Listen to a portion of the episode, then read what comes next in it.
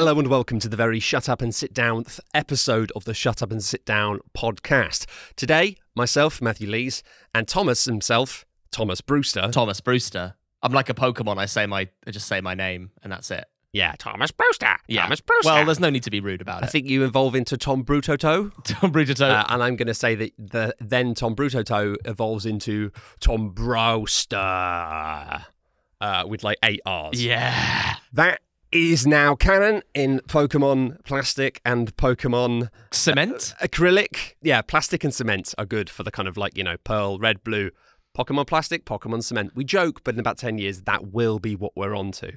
Um, on today's podcast, we're going to be talking about some board games, some board games that we played recently at the UK Games Games Expo.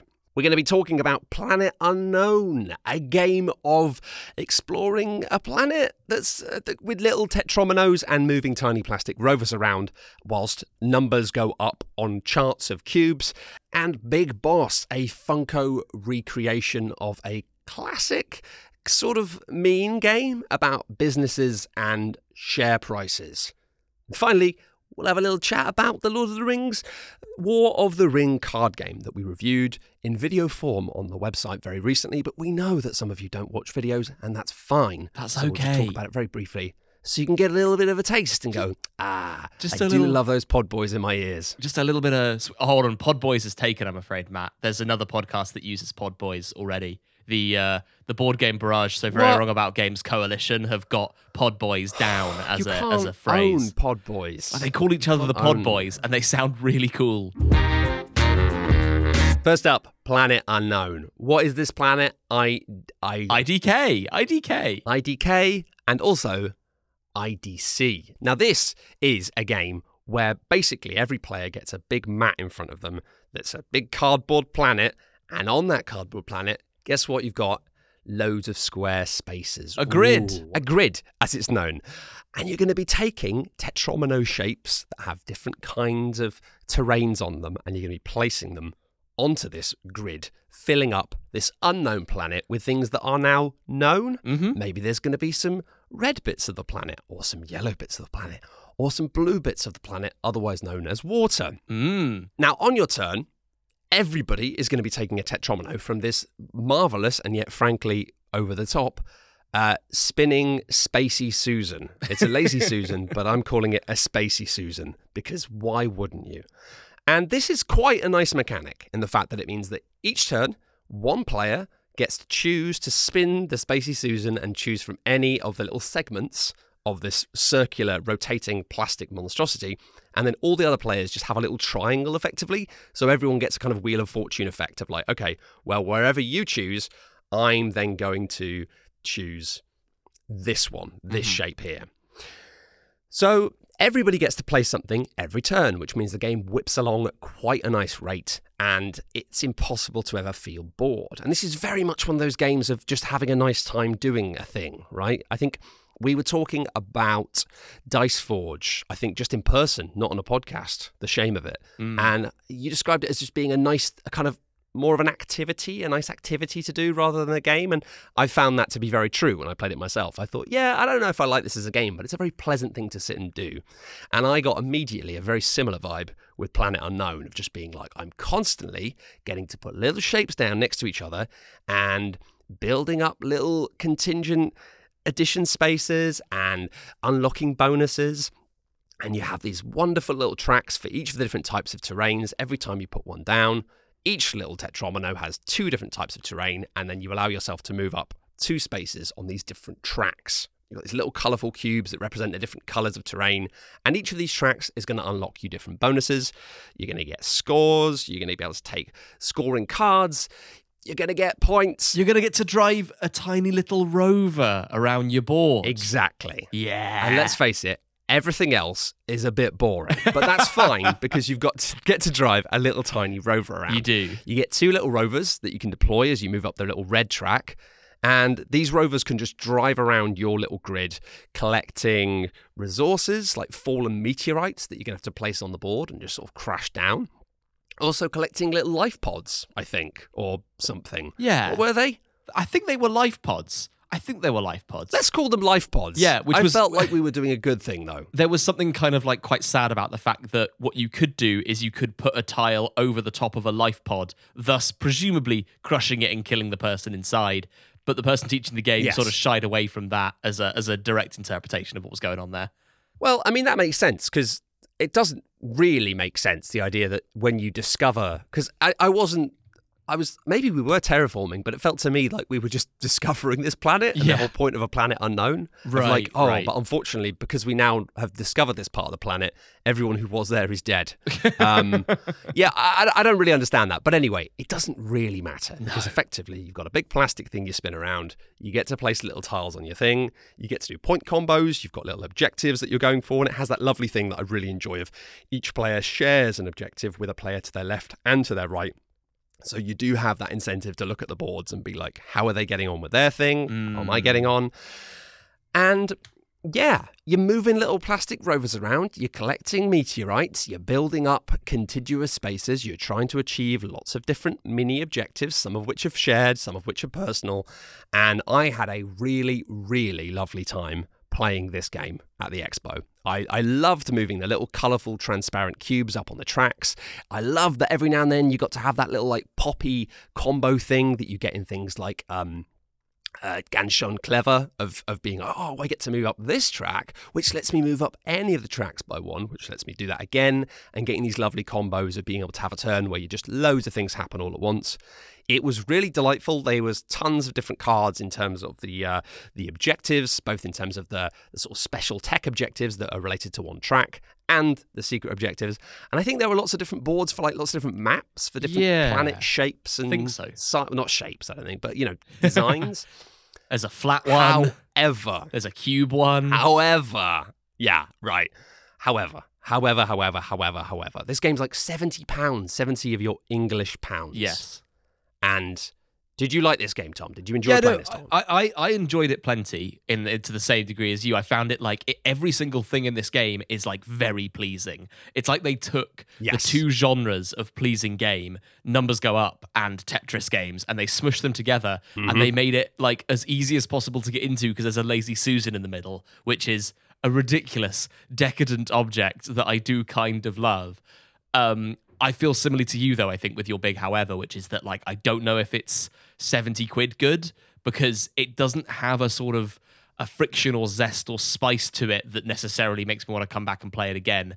Past it just being pleasing, it's pleasing, but it's There- yeah, th- pleasing this is it. There are there there are clearly a number of ways that they've tried to uh, augment the game with longevity, right? Right. In terms of being like, okay, well, there's all these different potential things that be slightly different, but I don't feel like any of those things, even combined, would really change the nature of the game enough to make you feel like, yeah, this is the thing I could buy and keep playing again and again and again for that price, which is kind of unfair. It's this weird thing of like, what are we, what are we judging price on, right? I think sometimes I think about it and it's like, if a game is very complex or very meaty, then that's fine. But if a game is something simple and light and fun that I might arguably might get out and play more often, I'm still not willing to pay that larger price tag. And I think that's an interesting conversation, right? But the bottom line is the psychology of it is I look at this and go, ooh, no, I don't think I'd ever pay £70 for this experience, even though I've really enjoyed it and had a really nice time. I feel like there's something to be said that if you were to defend the game, there's a sort of like an ease and a universality of it that you can put it on the table with kind of whoever and they'll get it and they'll enjoy it and they'll find it satisfying that would justify it being like expensive because you could get it out a lot and you could play it with basically anyone because it's so simple and pleasing. And on top of that, You're I will wrong. say that the game like so in terms of big games that have numbers going up all the time, I played a game recently called Earth. We'll probably talk about it again on a Shut Up and Sit Down podcast soon, um, which is this big board game, kind of like Wingspan, where you're building like a tableau mm. that's also like an engine that you're kind of crunching out points with. And that was one of those like very like parallel play, sit and do your own thing kind of games. Except the difference between that and Planet Unknown, I find, is that like Earth had so much going on in its engine building. You had so many things to consider, so many factors to scan through, so much information to pass that you very rarely got time to breathe and just like chat to the people around the table. Whereas with Planet Yes, Unknown, okay. one person can be stuck in a little personal Tetris hell puzzle and everyone else cannot be. And and I and I find that kind of a good thing because it lets the rest of the table kind of like sit and chat and kind of talk to each other in a way that those kinds of games, those little puzzly parallel play solo kind Yeah. of experiences, are best at doing. Yeah, I- I think you're right, and I think that that's an issue we've had when you play most kind of crunchy games. Whenever we find that the sweet spot with these things is often like a great kind of crunchy, puzzly game is usually very good at three, Yes. and usually excellent but a bitier at two. yeah. And arguably, you can play with four, but the issue with four is you don't get to have that bitey decision space. When it's just a two-player game and someone goes, "I'm sorry, I just need a minute to think," it's like that's fine. Take your time. Like you know, it's I'm enjoying this head-to-head, like you're playing chess, sort of thing. But with four players, if everyone's like, "I'm sorry, I just need to crunch on this for a minute," a game can last forever. Uh-huh. And so there is that impetus to be like, "Look, I'm sorry, but just just make a decision. Just go with your gut, like because you know this is." I, I, if you only get to take a go once every 10 minutes, then yeah, that's when people start going onto the phones, and I get it. At the same time, yeah, I think in this, like, people were occasionally being like, oh, I'm sorry, I've just got to think about this. But because you were getting to do a thing every single turn, Mhm, mhm. it was fine. It Yeah. was just like, yeah, relax. And I think it's funny that that kind of headspace for talking. I, I was think, talking about this the other day about video games, and we played a lot of video games over lockdown and co-op, and and um, there were certain games like Destiny or Warframe which were kind of so mindless that you can just let conversations take the forefront in a way, and the game is in the background. And occasionally you will talk about the game, but mostly you do just do it. Whilst other games we played were more intense, and actually you realize those were not serving the purpose that we needed. Right? Right. We needed a space to socialize, and actually we were just meeting up to then have an intense experience with each other without actually being able to have any kind of connection. Um, and that's not to say those experiences are bad, but that space is is an interesting one. So the breeziness of this was super, and I Mhm. must say that the plastic Spacey Susan Yes. did have the added value of the fact that that was kind of how the game was stored as well. All Yeah. these little pieces went into individual s- slots that fit those shapes. So it meant that setting up the game was as simple as taking the lid off it and going, and also putting it away. You know, there was none of that friction in terms of the Barenpark thing of, oh gosh, I've got to organize all of these shapes of cardboard before I can even start, which was nice. But I must say, and uh, we tend not to get into this, like, you know, talking about how the games were made and backseat kind of developing and because we don't work in that field we don't work in that world and it's disrespectful for us to be like i think the game got made like this and that's why but there was a degree here of uh, i've bought 3000 candles somebody help me manage my budget you know of of of of this this this plastic thing being like quite cool clearly bumping the cost of the game up substantially Yes.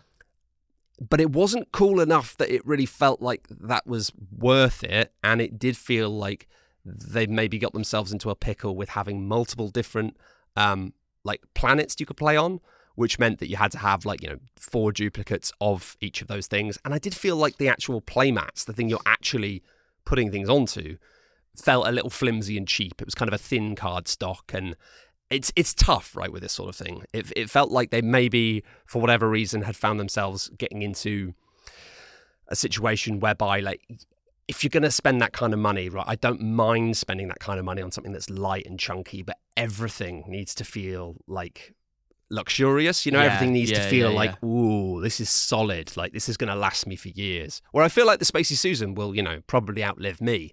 Um, but the the playboards, especially at my kind of tables, where if you want to have a drink and food, that's fine. Uh, they were one minor spillage away from a genuine uh, Earth planet destroying disaster. I, I do think that um, you know you, you sort of palmed off the Spacey Susan there as being something that maybe isn't you know like that exciting to, to the average consumer to the average board game player. But at breakfast at the hotel in the morning before people arrived I heard someone like from across the restaurant talking to their friend. They went and it's got a lazy Susan! And so I think that it has captured the minds of of board gamers everywhere in the sense that just in the wild in public I heard someone excitably talking about Don't get Spacey me wrong. I love a lazy Susan, and I, I really love a Spacey Susan. But if we're thinking about this, Tom, from a purely ecological perspective, Yes. how many games with lazy Susans do I need? I already have like eight lazy Susans in my board game collection. Just at this point, like, don't ship games with baggies and dice and lazy Susans. Just accept that everyone already has, Has a lazy collection Susan of lazy. Susans. Yeah. And and like you know I'll just get my own lazy Susan out of my lazy Susan cupboard. No, it's it's it's really neat. It's a really fun thing, and I I did have a lot of love for it. I do remember then just the next morning I couldn't stop thinking about it, and within about five minutes I'd redesigned the game to work in exactly the same way, but without the lazy Susan. um, and that did make me think, yeah, I don't know. I it just feels like a shame because I, I know that consumers love things. That's that's you know, yeah, things yeah. are the very are the very foundation of consumerism. However, I felt like this was a shame because eh, to the designer's credit, I felt that the game was better than the gimmick. And I like the Lazy Susan, but I was like, this is actually a really solid, fun little game. Yes. It's a shame it's so expensive because if it was in the same arena as like Barenpark, it would be very easy to be like, this is great. Like, but actually, it kind of felt like a, it was doing itself a disservice, I felt, in the fact that you think, okay, this doesn't add as much to the experience as it could, and it does ramp up the cost. And I think the game was really solid without it. I mean, also, it would be quite easy to make it a roll and write. That's also true. That's very true. It was a, a flip and a flip and fill, if you Mhm, will. mhm. Um, so it is interesting to be like, okay, you can strip this entire game down from all of these quite slightly over the top components into a black and white pad of paper and some pencils and maybe a small deck of cards, right? And I think that if you're going to be uh, very ridiculous but also deeply serious about it, that is true for a huge number of board games. And uh, one of the things we're really interested in um, with what we do is is understanding the textural changes, right, and the way that like yes, but your use of color, your use of components affects the feeling of the game, and it is an important part of the experience. Um, and so I think I, I think that I wouldn't I'd like say this should have been a roll and write, it should have been simple, but I do feel like the excitement of the Lazy Susan. It's it's another victim of the enticement of the Lazy Susan, like pulling pulling the ships to the rocks. You know, so The many siren song. so many major board gamers, yeah, so many board game developers have been destroyed by the uh, the call of the Lazy the Susan. The call of Susan. Um, yeah, no, I see it. I see it. Matt, let me tell you all about Big Boss. You know all about Big Boss because we played Big Boss. It was another game that we played at the convention, the UK Games Expo 2023. I can't believe they've done more than 2,000 of these. That's that's good. That's good. Yeah, it's so good. I also put it in the newsletter.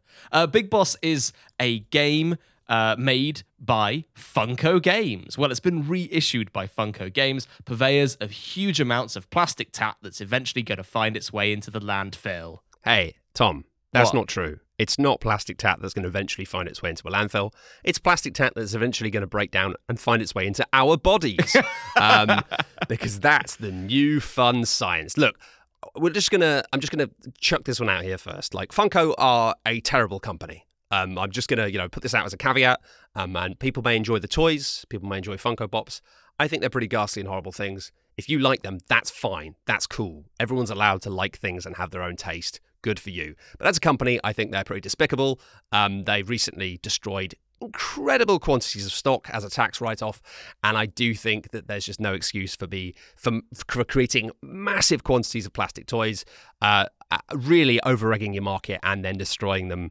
Um, it's just it's just incredibly wasteful. It's incredibly damaging, and it's properly capitalism at its absolute worst. I think Funko are a terrible company.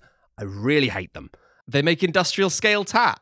Yeah, they do, and actually, at this point, they they create and destroy industrial scale tat, and that is just terrifying, and uh, everything that is currently wrong with the system and the world that we live in. I just wanted to caveat that because then we're going to talk about a game made by that company, and I quite like this game, but I felt like it was important for balance to say, hey, specifically, I hate this company. Yes. I Would you like to explain the game, Tom? Yeah, sure. Yeah, with, with with that as an intro, I can get right into it. I do feel like as well that caveat does spill a little bit into Big Boss, which does have a pretty plastic heavy production that I am not a fan of.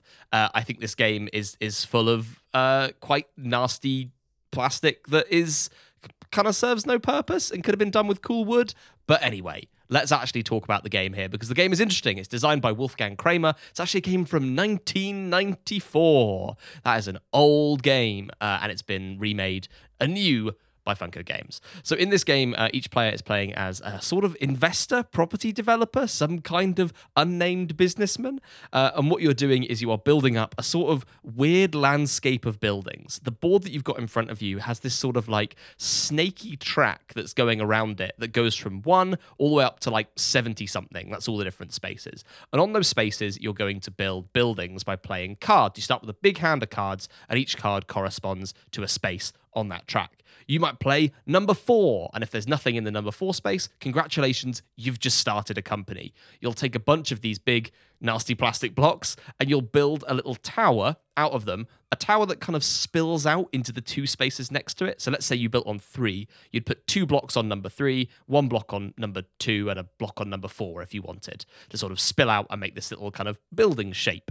Then what's going to happen is you're going to bump up the company's stock based on what you've just created. So you for every level of piece you put into a company, you bump its stock up by that value. You've just placed a tower of three towers of one, boom, boom, boom. So you go up by three, and because you put a second one on top of that original one, you've got another tower of two, boom, boom. That's a total of five value for that company, and you're going to make some money because of that. You're going to take some money from the bank, five whole money, put it in your personal wallet then what's going to happen is other players on their turns are going to start building up more companies around the board, stacking up blocks, adding to additional companies, making them stronger and their share price worth more. You're going to be buying shares in that company. They're going to be worth the size of that company at the end of the game, and so on and so forth until you've got quite a bustling landscape of all these big blocks. But then at some point, Matt, two companies, I don't know why I'm explaining this to you, you know how it works already, but two companies are going to merge. They're going to kiss. Two companies are going to kiss. They're going to meet, they're going to kiss, and they're going to have a baby company. When two not true. companies love each Um, other very much, they actually combine into a bigger company. Uh, it's quite scary, really. When two companies smooch,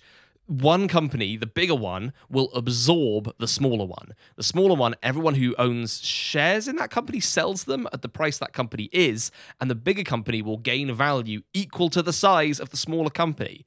So this is very reminiscent of a game we played at PAX Unplugged that I don't actually know if we talked about on a podcast called Shark, um, where you have this sort of grid of buildings that kind of slowly merge each other, and it's kind of this physical, tactile simulation of companies smashing up against each other and absorbing all of their assets. What did we think of Big Boss? I think you liked it a lot more than I did. I think Big Boss was really interesting because we played it at a point in the convention where everyone's batteries were quite low. Mm-hmm. And I've discovered, I've realized in recent years, based on the number of games I win when we're playing games at conventions, that I am very bad at reading manuals. I'm not always very good at teaching games. Sometimes I am, but mostly I'm not. However, what I am really good at is learning games. People explaining games to me, I learn them immediately and I understand them immediately when somebody teaches a game to me verbally. And I'm also very good at learning them within stressful environments when I'm tired. So I had a strange time with this game, right? Because I was like, I think this game's pretty interesting. I think it's pretty good.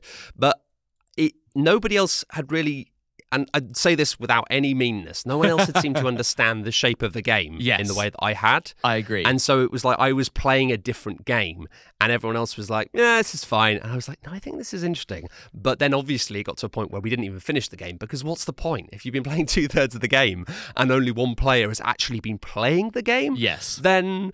You know, uh, you're just treating the other players like uh, easy AIs who have to just sit there for an hour while you have an interesting time and they're just bored. So I think that was an issue with our play of it. I think I started to click into what the game was, but only in the last like 15 minutes of us playing it. And then it's true that then if you're at that point, you, you go like, oh, I kind of get it now. Let's just Yeah, we, sh- I, we no should have restarted and played again, but then like we didn't have time to do that, No, and so Exactly. we just And- we just stopped. And I th- so I think it was really interesting in the fact that it was a game of ostensibly stocks and shares, but really not. There were so many limitations on on what you could do that it very much was just an abstract puzzle game Mm. in a way. Like you know, you you you would buy stocks. You could buy stocks each round, but you could only ever buy two stocks, which meant you couldn't just have a round where you just made tons of money and then just bought up loads of stocks. It was always a case of trying to maintain this cash flow that you had enough money to be playing the cards you wanted to play, to be expanding companies or you know improving the the holdings of companies you already had stock in, but you also wanted to keep that money to be buying up stock and trying to manipulate it in a way that meant you were going to get money from it Maybe at the end of the game, it will help you win points, but maybe just at opportune times. Realizing that a company was probably going to merge soon and actually going, you know what, I could do with some cash flow right now. So I'm going to get some stock in that company, knowing that, hey, even if it just gets bumped up by uh, another point or two in the next round, that's still going to be a short term profit, which I can take advantage of. And in that mm. regard, it did feel like an interesting kind of like stocks and shares game. But it very much didn't have that, that, you know, stabilizers coming off the bike feel. It did feel very much like controlled. And it felt very old fashioned. This was actually a retweaked version of the original game. It did have rules in the manual for how you could play the, you know, the the original version of the Mhm, game, mhm. but Wolfgang Kramer had come back and, and tweaked it a little bit and retooled it.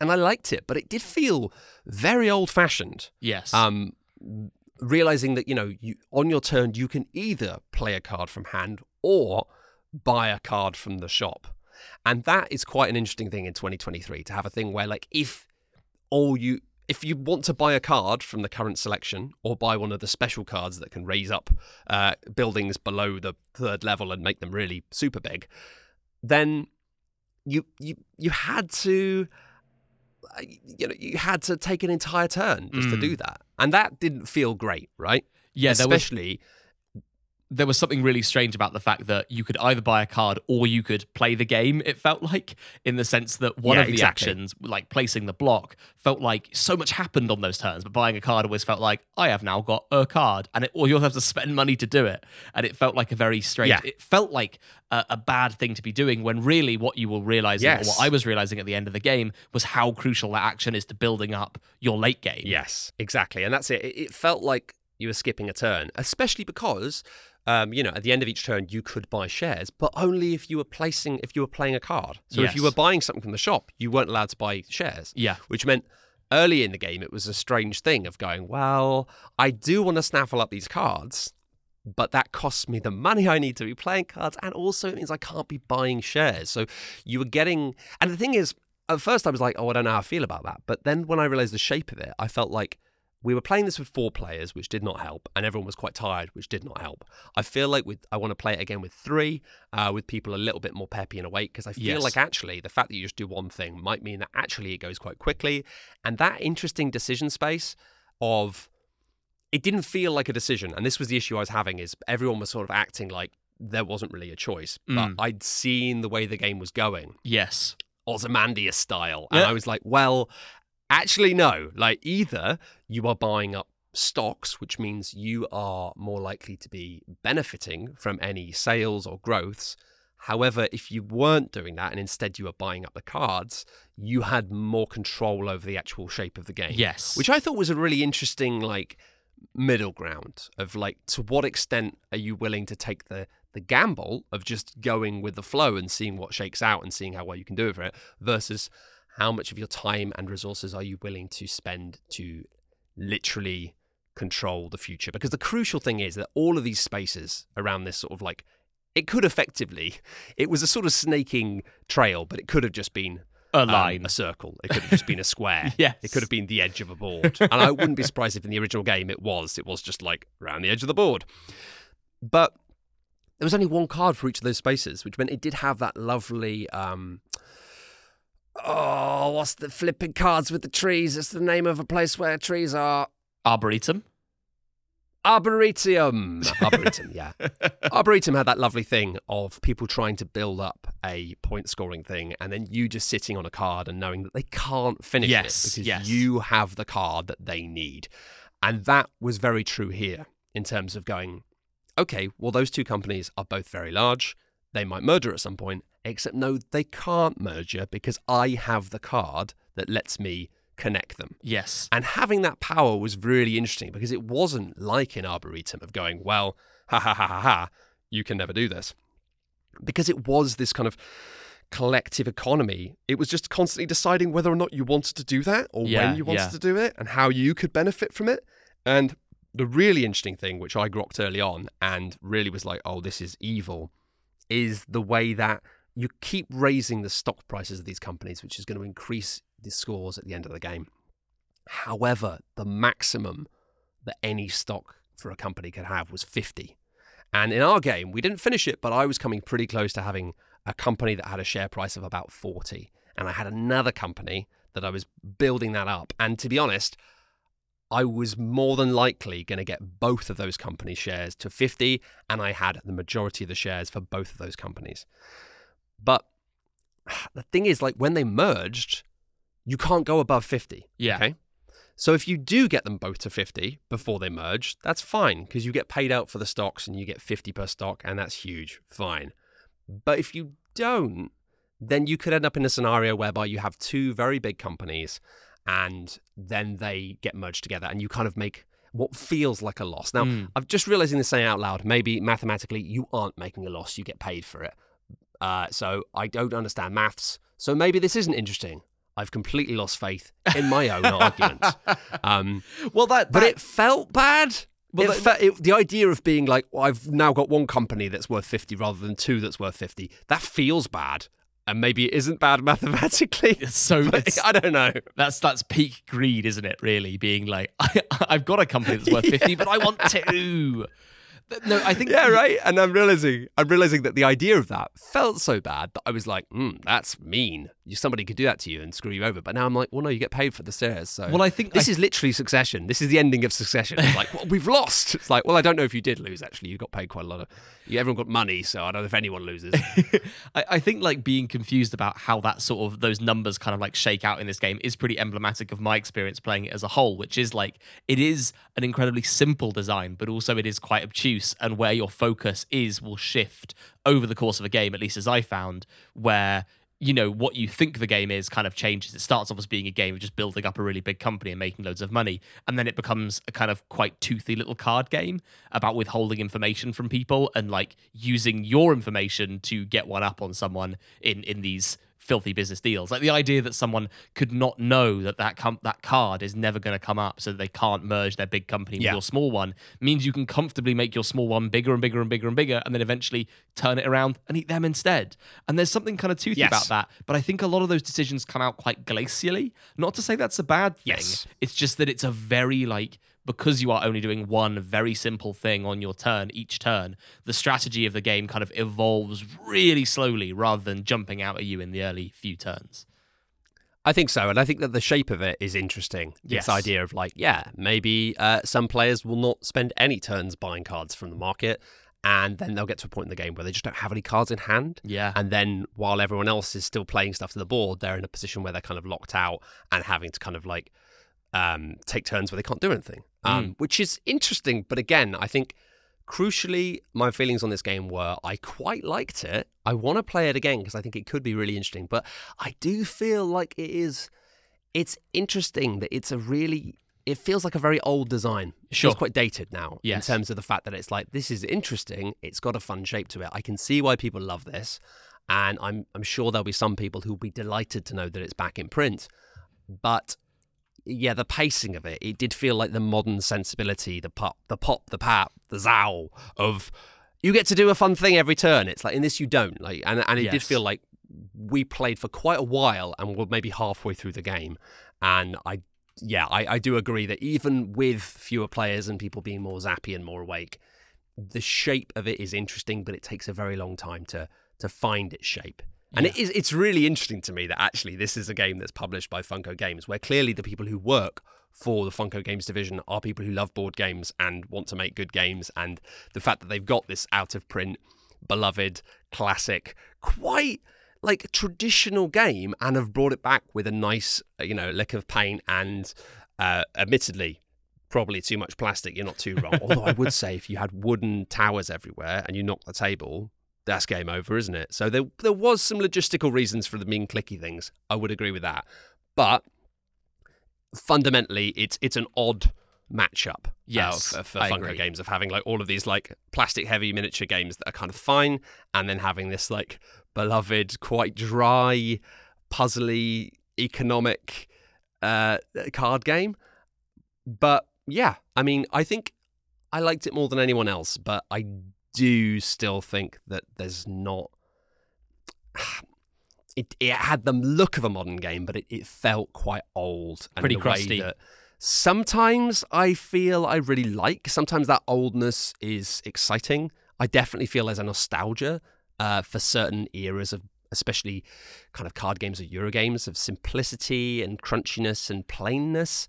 But I, I think that perhaps this has just been superseded by different things. And even in the older realm, you mentioned Shark earlier, which I don't think we talked about. Shark had a lot in common with it on paper, but whereas this was quite calculated and slow, Shark was just fast and silly. Yes, you know, on yes. paper they were very similar games, but in this game, ahaha, this round you don't really get to have a turn because you've not been clever enough and calculated enough time. Whereas in Shark, it's I roll the dice. What does this mean? Oh, that means you don't get to have a go.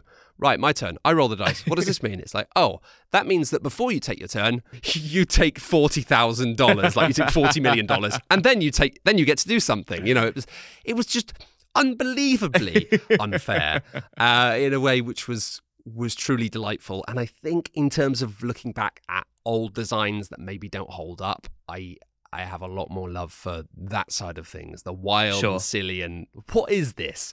Um, but yeah, I enjoyed it and thought it was worth a mention. So here we are doing so on the podcast.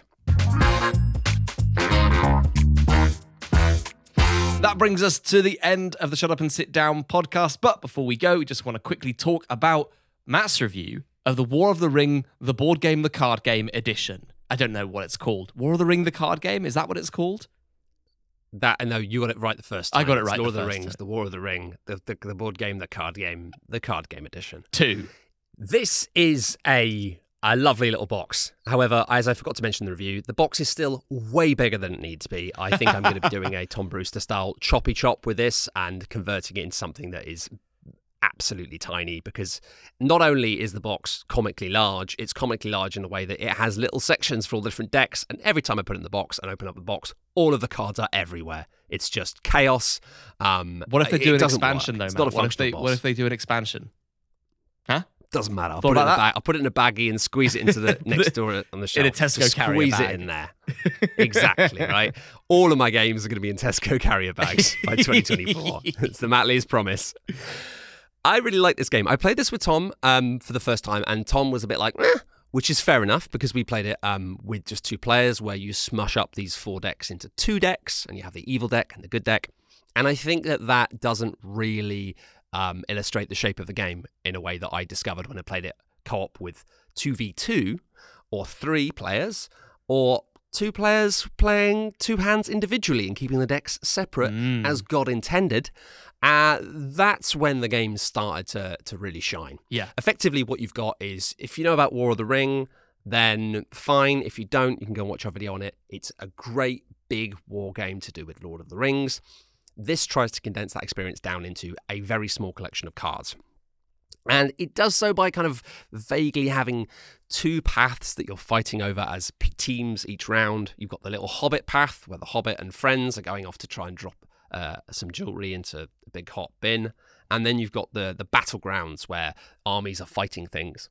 And it has some fun flavor in the fact that, um, you know, you have the ability to shift the the, the path it's kind of uh, cards randomly. So it might be that like, oh, we're here, but then actually no, someone plays a card and it means that this this path number four path is actually this location, which does add to that feeling of like the hobbits aren't here, they've tricked us. And then also you have rounds where like there's a fight, it's a small fight, and then there's a fight, and then there's another fight, and there's another fight, and you might have like three or four battles happening at the same time. So it does manage to have like quite a, an interesting shape to it. There's more texture to it than than you might expect, and it can do some interesting wild things, but not very often. And I kind of like that. It's not like this is a game where crazy things can happen. It's a thing where crazy things can happen, but they're unlikely to. But that makes it feel more special when they do. I'm I'm a certified Lord of the Rings hater, and yet I found the game like when we played it, I wasn't entirely sure of the game of it because again, this is something that's kind of common when you don't quite see the shape of a game until the end. I feel like I wasn't quite understanding like what that game was until the end when the cycling mechanic really starts kicking in and you start seeing those same cards again in a very fun way. That's uh yeah, a great little 100%. part of that game. But I did really feel like I was getting drawn into something of a narrative while playing it in my own sort of personal deck and in the way that mechanic works, that cycling mechanic works with your deck as well, where you see the same cards lots of times. They are continually a thorn in your side uh, in a way that's really quite funny. Yes. Um, I think this game does a really good job of like being thematic, not just in its hey, these are cards that you know, these are characters that you know, they have things on them that are you know quote unquote themey, but actually being thematic in terms of like the drama of it, the mechanics kind of like Yes. providing a, a narrative and a story as you play it, which I found really, really charming. I think it's actually one of the strongest games I've played in terms of having a thematic mechanics. Yes. Of having like you know actually telling the stories with the the rules of the game. Yes. With the the actual kind of like the actions of the cards. Like for example, like when I really saw the shape of the game playing it two v two, is when you go, okay, well look, you're not all of the baddies. Maybe you are just the Nazgul and like the the you know the servants of the shadow, and with that deck you could do all sorts of things. But really, you know, you're mainly just like harassing hobbits and turning up with horrible armor clad generals every now and then. But it meant that the shape of that was fascinating because it meant that, you know, you had a whole round of the game, round four. Most of your cards are useless because it's like that's the part of the story where they've gone through the mountains and the Nazgul, for whatever reason, thematically, cannot get to them, as we all know from watching the films or the books and that was really fun to have it being like a co-op game where you go, you know what, this round I can't really do anything. Like it's a whole round of the game where like doesn't matter what cards I got in hand, maybe I can do something, but I'm mostly useless now. Like, and I really enjoyed that of having like the ebb and flow of having it being like this round, this specific bad player gets to take gets to draw like extra cards and having bits of the game where people feel particularly weak or particularly powerful, and it allows for that kind of back and forth with an ally to go like, what could you could you help much this round? Like, can you do anything here? Um, and also, yeah, the way that you do have this technique of every time you play a card, you have to cycle a card, which is effectively putting it into your temporary bin. When you get through all your cards, you then shuffle that deck and start drawing up again. So it did have, as you say, that mechanic of going, well, this card is not useful till the end of the game, or I feel like maybe I want this later. So just purposefully putting it in the bin and then trying to like accelerate to get that back at the right time, having that that racing curve of trying to make sure you you end up getting the cards back at a time when you need them was awesome. And I did love the way that the Nazgul cards all had this thing where rather than playing them to actual locations, you could just put them in reserve, which meant they're Mm. kind of lingering at the edge. Yes. And then at any point as a turn, you can move them from reserve to a location for free. But you can also, with the Nazgul, they all have unique abilities that means you can cycle them and do something else, like get an extra bonus for. And there's lots of different flavors of Nazgul. They'll do slightly different things, which is neat. but it meant that for the hobbits, they were going on a little walk, and I could just have all these Nazgul just sort of like floating on their peripheral vision mm-hmm. and with the other player not knowing whether or not they were going to swoop in and actually attack them, or just disappear, but to be coming back again. But the and, like, threat is there, right? The threat is there. Meanwhile, I bloody hated the fact that the hobbits wouldn't die. They just kept coming back. It's like I killed that boy. Why are they back again? Um, yeah, I, I think it's really strong. It's obviously not going to replace a gigantic war game that takes hours to set up and is like an event thing.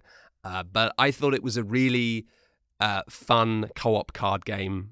We don't get many co-op team games like Yes. you know two v two that are really asymmetrical and also great. Often it doesn't really work, and I thought it was really faithful to the the source material and really did a lot to conjure up a lot of the same emotions as the uh, the big big full fat war game The version. big you can check out the video beastie. review i talk about that and other things for about 20 minutes but uh, yeah if you just like cards and podcasts and dwarves then check it out Cards and podcasts and dwarves. oh my Was there a podcast in the in the War of the Ring the card game? this is a podcast Oh, I thought you were saying that you should check out the video if you wanted a, a bit where like a hobbit does a podcast because that's what it sounded like. no i was saying i was saying like you can watch the video but maybe you just like podcasts Oh. so you know So instead, this you is a get your day's podcast. hit. We're Right, we're doing one. Of, we're doing one of those Right now. now. We're doing one of those now. Wait, but we're finishing one now, aren't we? Oh, wait, but what? we're still in it now Okay. Memories last forever. Thank But- you so much for listening to the Shut Up and Sit Down podcast. It's soon going to be over, Tom, so just enjoy it No, while it's here. Please no.